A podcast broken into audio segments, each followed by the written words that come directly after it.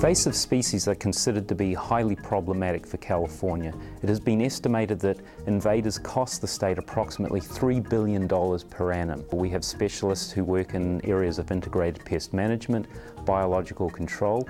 We have scientists who work on the genetics of these invasive species, and together we look at developing novel control and management strategies for these invaders that threaten California.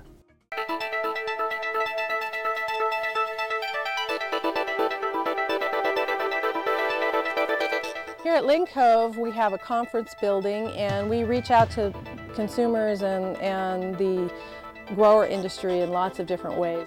My role as an extension specialist is to work with the citrus industry and determine what the problems are and then act in a leadership role to bring in basic researchers from campus and other places, USDA, CDFA, and develop research programs to solve the problems. And those problem solving research might be um, very basic, uh, studying the insect, its life cycle, or it might be something very far reaching where we're inserting genes into a plant in order to resist that particular pest and the disease that it might carry. Recently we had a new exotic pest enter California, probably through Mexico, and it's called the Asian citrus psyllid. But it happens to carry a devastating bacterial disease that we call Huanglongbing, which is a death sentence for citrus trees. And that particular disease is now found in Florida and Mexico, and it could easily move here as well. So we're massing all the researchers together to come up with solutions nationwide, and I'm doing an extensive education program, again, to help the consumers understand why they need to be protecting their trees against this particular pest.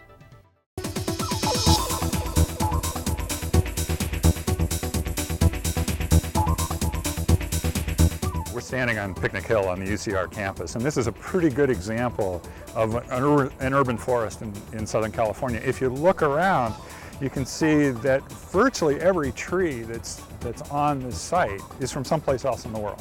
We have trees here from Australia, from South America, from Africa, from Europe.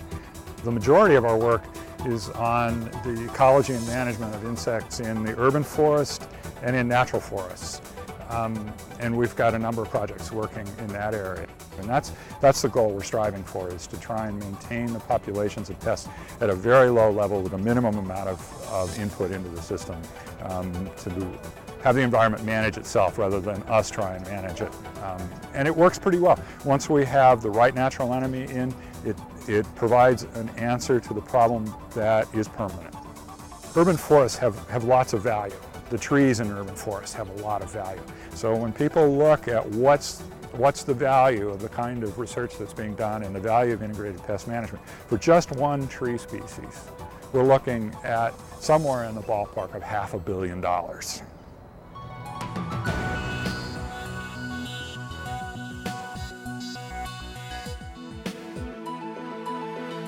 We grow, in our desert regions here, we grow a lot of fall planted broccoli. Uh, so those are planted from end of August into September and October. Uh, this insect is, uh, it hones in on the chemicals that are produced from the broccoli plant. It's called the Bagrada bug.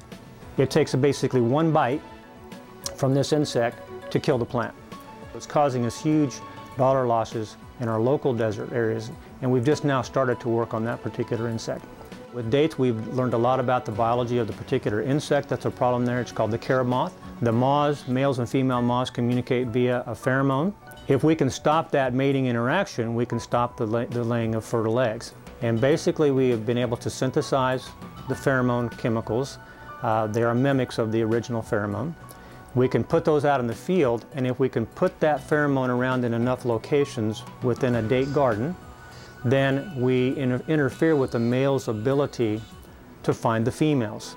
What we try to do in, in economic entomology and field entomology, the kind of work that I do, is to uh, is to, to do our best to make those food products as safe as we can, and, and of course for the environment, to make the environment as safe as it can be. We're trying to put together a holistic approach so we can tell the farmer, okay, here's the best way that you can manage your crop, still make it economically viable for you, but deal with uh, mitigating the insect problem that we have coming that's, that's bringing these problems to your field.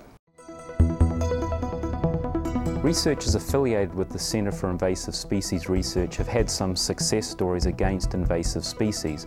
Perhaps most notable has been the control program for the glassy-winged sharpshooter, a severe pest which vectors a bacteria which is lethal to grapes. Part of my job, which I find very exciting, is going back to these countries, tracking down the pest and then hunting around looking for the natural enemies that we could bring back to California.